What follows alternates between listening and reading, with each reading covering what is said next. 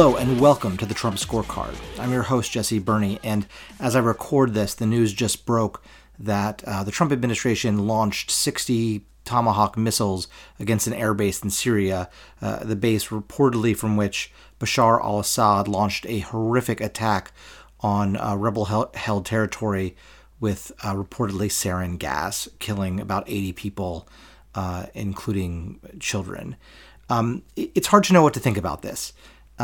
Militarily, uh, it doesn't seem like the most horrific response potentially.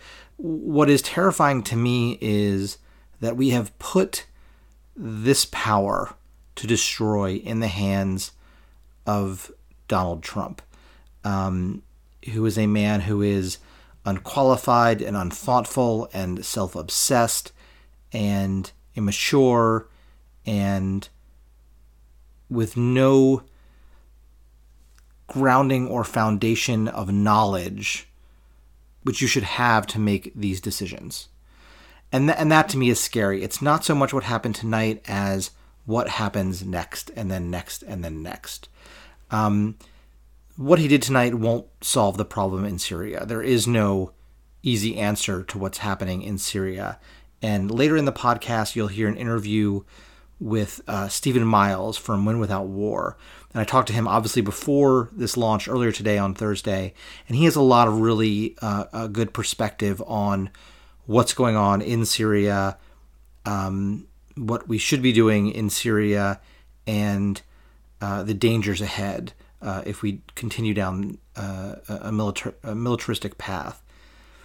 And the truth is, there, there really are no easy answers when it comes to Syria.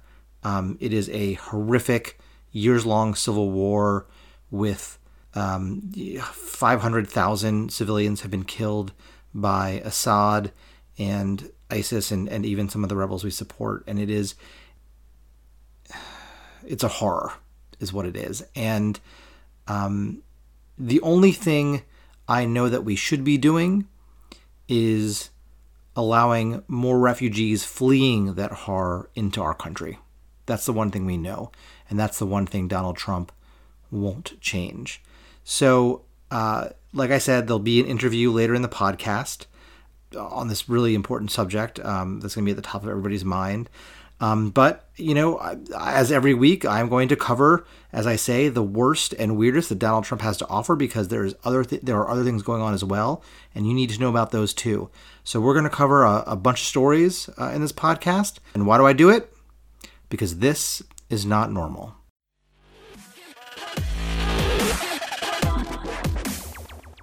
Look, I don't want to spend every single episode talking about Russia and spying and the Trump campaign, but the top White House priority most of this week was defending Trump's tweets from four to five weeks ago. Everything going on in the world right now, and, and yeah, we're going to get to that everything, and this is the focus of the White House to defend stories about wiretapping that never happened. Just listen to this tweet from Trump. When will Sleepy Eyes Chuck Todd and NBC News start talking about the Obama surveillance scandal and stop with the fake Trump Russia story? And they keep moving the goalposts. First, it was Obama ordered wiretaps. Then it was Obama ordered surveillance.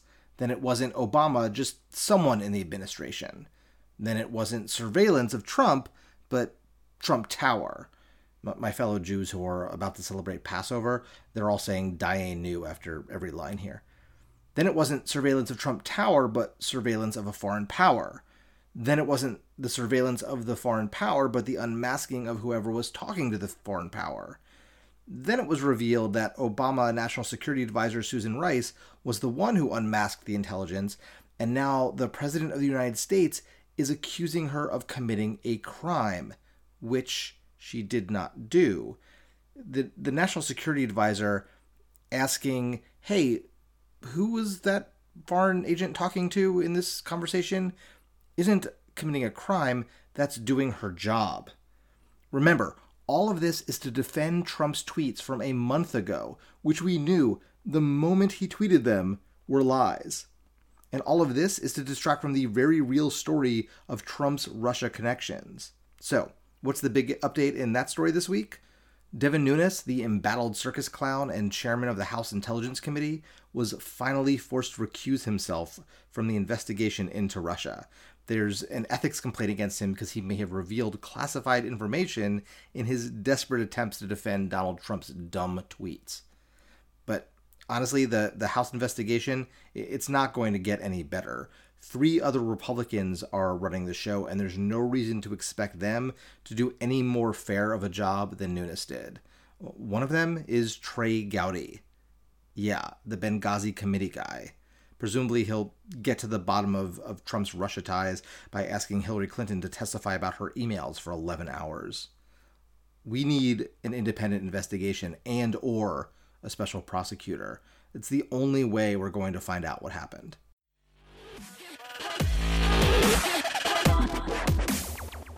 Think for a moment about the worst job you've ever had.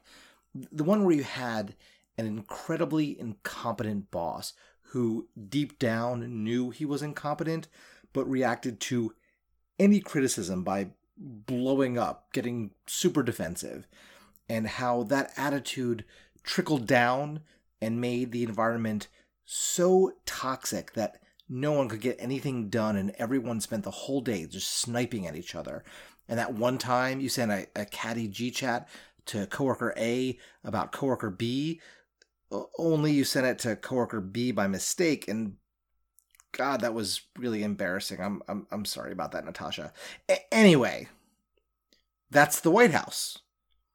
That's who is in the White House right now. We have this incredibly incompetent leader who is thin skinned and defensive about his own complete lack of intelligence and ability. His staff is constantly at each other's throats. It's been 11 weeks since inauguration, and there have been what? A dozen or two dozen negative stories about the White House staff, and even the president leaked by White House staff. But the biggest fight is between Jared Kushner and Steve Bannon in the one corner, you've got the unqualified 36 year old son in law who apparently has no ideology or belief of any kind. In the other corner, you have the terrifying white nationalist who wants to dismantle the federal government and, and turn America into a post apocalyptic wasteland run by race warlords. Boy, it's, it's really hard to pick a side. And this week, it blew up completely.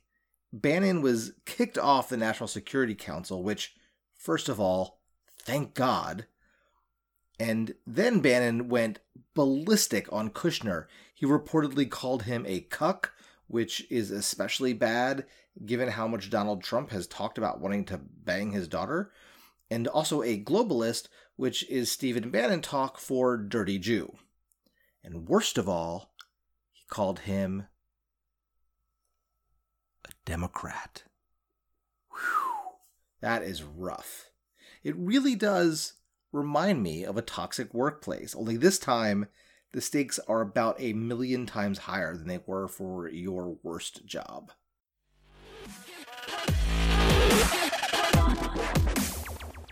Donald Trump, who has been accused of sexual assault by about a dozen women, and who once bragged on tape that he liked to grab women by the pussy, and still somehow won an election for President of the United States, including 53% of the white women vote, declared April National Sexual Assault Awareness Month. Isn't that nice? Let's look at how he's celebrating. This is from NBC News on April the 3rd. With little notice, President Donald Trump recently signed an executive order that advocates say rolls back hard fought victories for women in the workplace.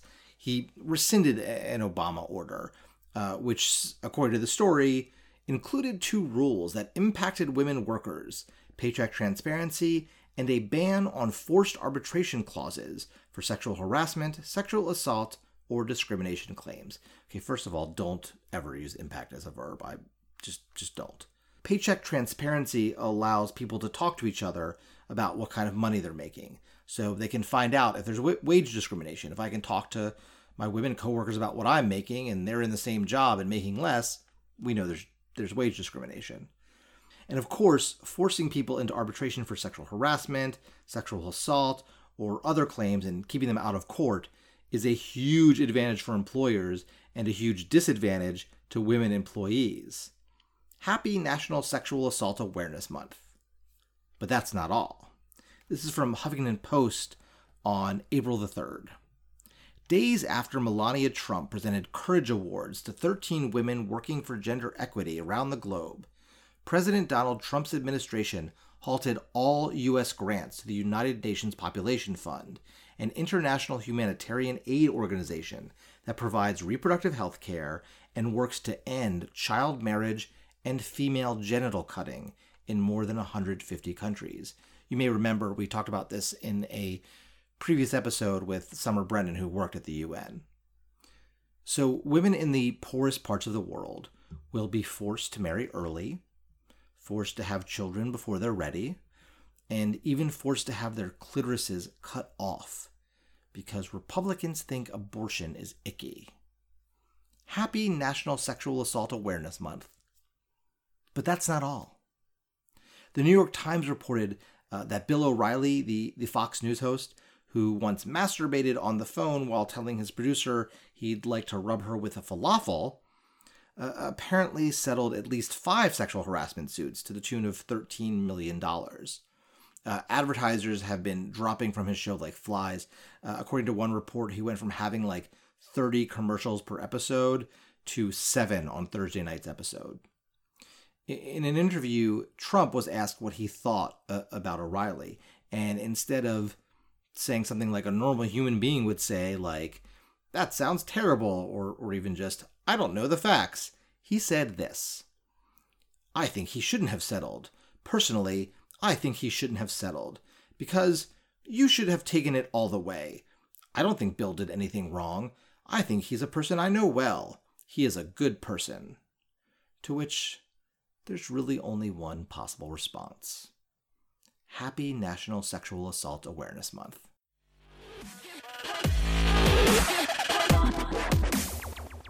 We have a ton of stories left to cover this week, but we need to get back to Syria. So let's wrap this up with some quick hits. Quick hits. First, an update on White House aide Sebastian Gorka. You may remember uh, Forward magazine reported uh, in his home country of Hungary, a group with Nazi ties claimed he was a member.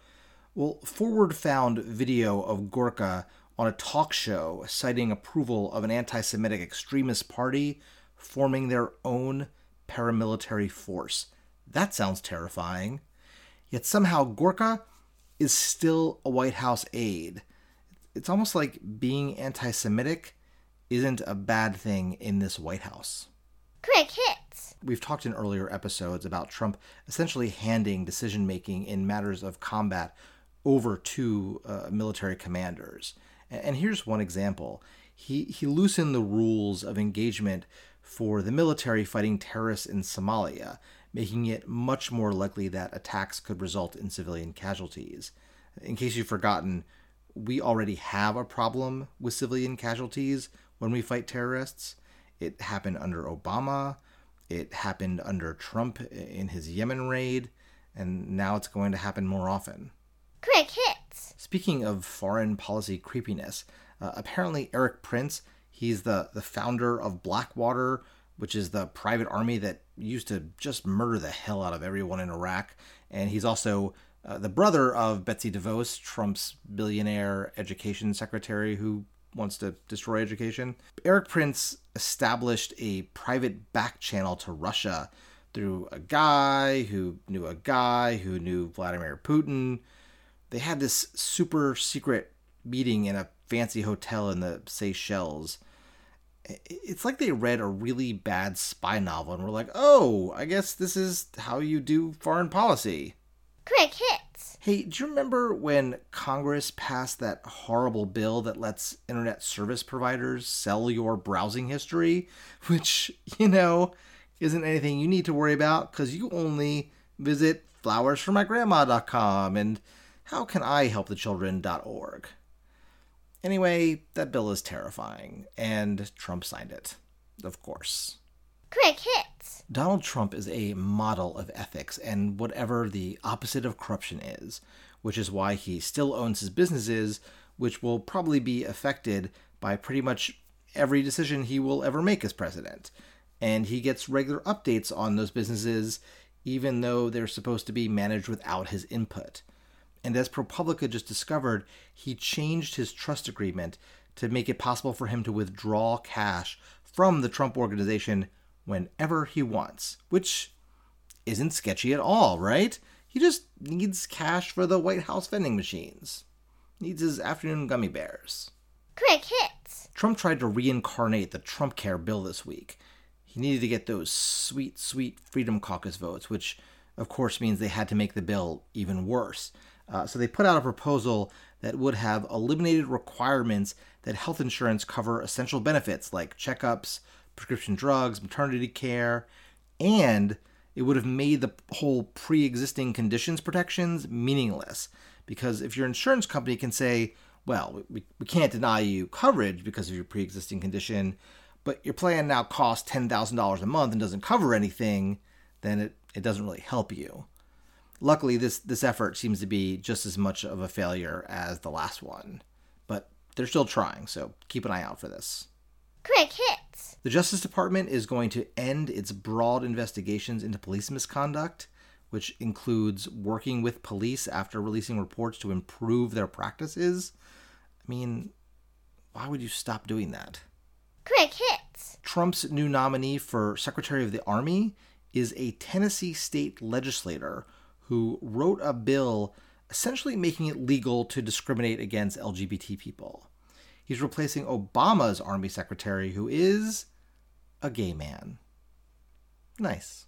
Quick hits. Finally, and thanks for sticking with me through these stories, folks, Trump's budget would end two EPA programs designed to keep kids from being exposed to lead paint. Lead paint. Children. What do these people think government is for?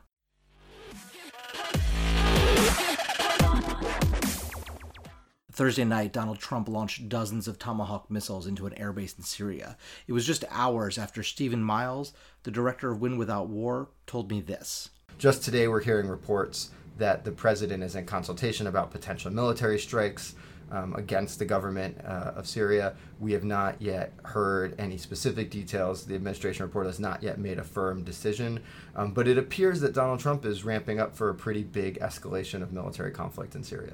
What we need to realize is how little an impact Thursday's strike will have in the war on Syria. It's the deadliest ongoing conflict in the world. We're not talking about a country that is stable and secure. We're talking about a country that is deeply divided after seven years, uh, after six plus years of a civil war. We have multiple, multiple armed factions. Some of those armed factions um, are, are you know, militantly against America and our interests. Um, the U.S. itself is engaged militarily in Syria right now across um, a large swath of territory uh, fighting ISIS. We've been involved for a number of years farming, uh, arming rebels uh, and supporting rebels engaged in trying to overthrow the Assad regime. So this is a real powder keg to be talking about lobbing a couple bombs into. And while we don't know all of the consequences, we do know what it won't do, and that is it won't end the war it won't end the human suffering, and it ultimately will do nothing to bring to account uh, the perpetrators of this and other horrific attacks in Syria. I asked Stephen about the attack that started this crisis. So, in Idlib province, uh, which is one of the last areas really held by rebels in Syria, uh, there was an attack earlier this week in which uh, chemical weapons appear to have been used, reportedly, possibly sarin gas. Um, and to date, somewhere around 80 plus individuals are confirmed dead a couple hundred more injured. Um, and this is the largest and deadliest chemical weapons attack since the chemical weapons attack in 2013. Um, what's come out is a series of kind of jarring and really, really uh, difficult and troubling photos. Um, innocent little children, some of them still in their diapers, um, dead from from the attacks, and so it's really kind of shocked the conscience of of the of the world, uh, and it's it's caused a strong reaction by the White House um, that has kind of, as of yet, to be determined ultimate results. Um, it's worth putting that in a little bit of context for what's been happening in the broader context in Syria, though. This is a civil war that's now in its seventh year. Hundreds of thousands of individuals have been killed. Um, you know, by any measure, massive amounts of women and children and non combatants have been killed. This is a particularly jarring attack because the world has decided that chemical weapons are the kind of weapon that we just do not find acceptable to use. But I do think we have to put this in the context of a larger war that continues to drag on. Now, just before that attack, Trump had changed American policy on Syria, softening on whether Assad should be forced out. So, what the White House has done is that they have pivoted pretty strongly from where they were on Syria just a few weeks ago, which was in reality a stark departure from America's uh, position on Syria. So, through much of the Obama administration since the war began, the Obama administration's position was that Assad had become an uh, illegitimate president and that he needed to be out of power for the future of Syria. Um, how exactly they were going about doing that and what they thought needed to be done varied at, at times. Um, but their position, at least officially, was that Assad needed to go. Uh, last week, uh, two senior Trump administration officials, Nikki Haley, the ambassador to the United Nations, and Secretary of State Rex Tillerson, both clearly and unequivocally said that American policy had changed, um, that we were not going to be um, looking to remove Assad from power, um, that the goal of the American foreign policy would not be to remove Assad, and that uh, we were moving on. Uh, flash forward a few days to this chemical weapons attack, and what we saw in remarks by the president yesterday after uh, a meeting and standing alongside of the Jordanian king um, was a tone that we have not seen from this president before in this conflict. He said that his position had changed very quickly on Syria. Um, he said that this crossed many, many lines in a reference to President Obama's famous red lines comments about Syria, um, and that he expressly would not tell us what it was he was now planning to do about Syria. Why had he shifted American policy in the first place? One guess. Yeah, so I think the Russia connection is a really important one here. You know, Russia is extremely invested in uh, defending and propping up the Assad regime. Uh, it's worth noting that the port that Russia maintains in Latakia, Syria, is one of their few overseas military bases. It's one of their most vital military infrastructure uh, components, and they're not going to simply abandon that anytime soon. So they have long, uh, long-term investments, long-term relationships, and they have deep-rooted interests here. And the attacks Assad perpetrated against his own people, Trump had been sending signals that that kind of behavior is just fine with him. President Trump was was sending different signals. He was sending signals that, frankly, uh, Russia was going to be able to do whatever they wanted in Syria. That we weren't going to be particularly concerned with human rights abuses. Um, he sent that same signal when the state when the State Department uh, announced that they would be selling uh, F-16s to Bahrain and lifting all the humanitarian uh, restrictions that had been placed on those sales. He invited uh, President Al Sisi from uh, from Egypt, a brutal dictator who was violently cracking down um, and who was very, very, uh, very, very clearly not invited to Washington under Barack Obama. He was here in Washington just last week, meeting with President Trump. The net effect of these is a green light to Assad and Russia that enables attacks like this. That sends the signal we are not concerned with what ha- what you do and how you conduct these wars. Now, the president wants to come back on the back end of that attack and say, we're going to say something different. But he needs to own up and be accountable for his actions that gave the uh, willingness and the opportunity to make the attacks like this possible in the first place. But let's get to what's really important here. The people Assad is murdering are the same people Trump is calling terrorists and refusing to let in the country. I asked Stephen whether he thought Trump would change his refugee ban given his new stance on Assad. No, unfortunately, I don't think it would. I wish it would. Um, you know, I, I, I don't find the president to be someone who has a, a deep connection to the truth. Um, but I, I do believe when he said yesterday that the images of the dying and dead children uh, moved him. Um, but this is not someone who then makes the logical connection that these are the same children that he said should not be allowed into our country because they might be terrorists. That these are the same children who should be forced to live in refugee camps that he is going to not support as he dramatically slashes funding for the international agencies that support those camps and support those refugees. So, no, I don't think he's going to change his tune. I wish he would. Um, but the complete and utter lack of recognition that those same folks that he was so moved by in the photos are the ones he is actively hurting with his policies is a really damning indictment of this president. There are no simple answers to what is happening in Syria right now. I asked Stephen what policy he'd like to see the administration pursue. I think it's it's uh, incumbent upon us to start to reimagine what we mean by accountability and to start to believe and come to terms with the fact that we want to have accountability for crimes like this that enforcing that accountability is in fact part of how you prevent things like this from being done in the future but we need to be a little bit more creative what that about what that accountability involves. Um, but we also have some historical precedents to look look to. Uh, in the 1990s, uh, the Balkans were torn apart by a war that saw massive human rights abuses on all sides. The international community came together and said, "We're going to establish an international tribunal that will work over time and hold to account all of the perpetrators of war crimes, uh, whichever side of the conflict they were on." That type of accountability mechanism it lacks the instant gratification that Washington loves of seeing something blow up.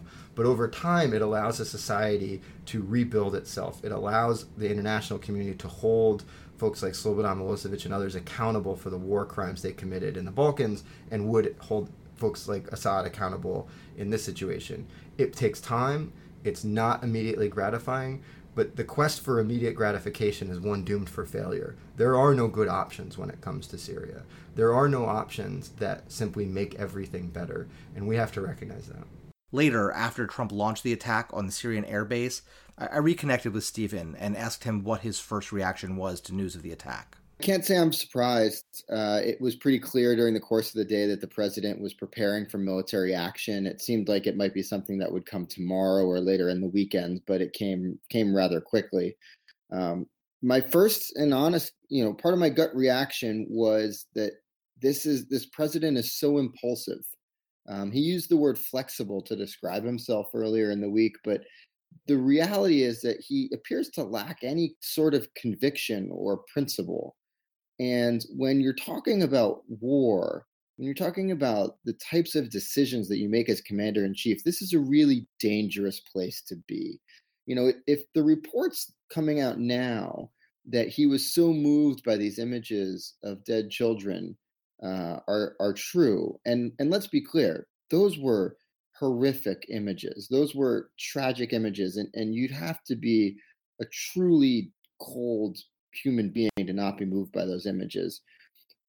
But if that's what he's basing his policy on as commander in chief, if that's what he's making decisions about the fate of our country solely on his emotional reaction in moments like that, I think we have to be alarmed and we have to be worried about what kind of decisions he's making. And he added an important point. I have to say, I was really angry um, because I was angry that a president would use the suffering of these little children, of these humans, at the same time that he was actively making policy decisions that was putting those children in harm's way. That he said a year ago he would look those same children in the eye and tell them they weren't welcome in the United States. You know, the disconnect between his words and his actions over time is startling and it's troubling.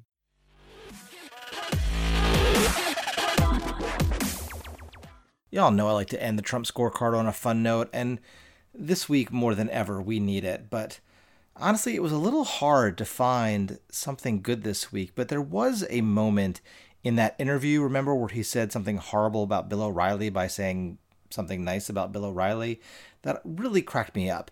And, the quote is this Elijah Cummings was in my office, and he said, You will go down as one of the great presidents in the history of our country. If you don't know who Elijah Cummings is, he is a, a Democratic representative from my home state of Maryland, uh, my home city of Baltimore, actually, uh, as well as the ranking member of the House Oversight Committee and a firebrand, an excellent, excellent congressman. And I can guarantee you that he does not believe that Donald Trump will ever go down as one of the great presidents in history. And when he was asked about it, he basically said, Yeah, yeah, I told him if he did the opposite of, of everything he, he's doing, then he could be a great president. Doesn't seem too likely. That's it for another week living under the existential dread that is the Donald Trump presidency.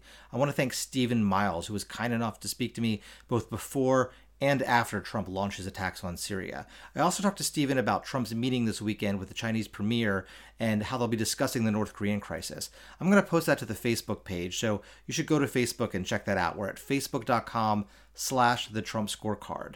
As always, I link to all the stories that we talked about today on the website. That's thetrumpscorecard.org. And of course, I'd love to hear from you, whether it's tips for the podcast, stories you think I should cover. So write me an email at thetrumpscorecard at gmail.com or find me on Twitter at Jesse Berney. It was a picture of him farting in his wife's face.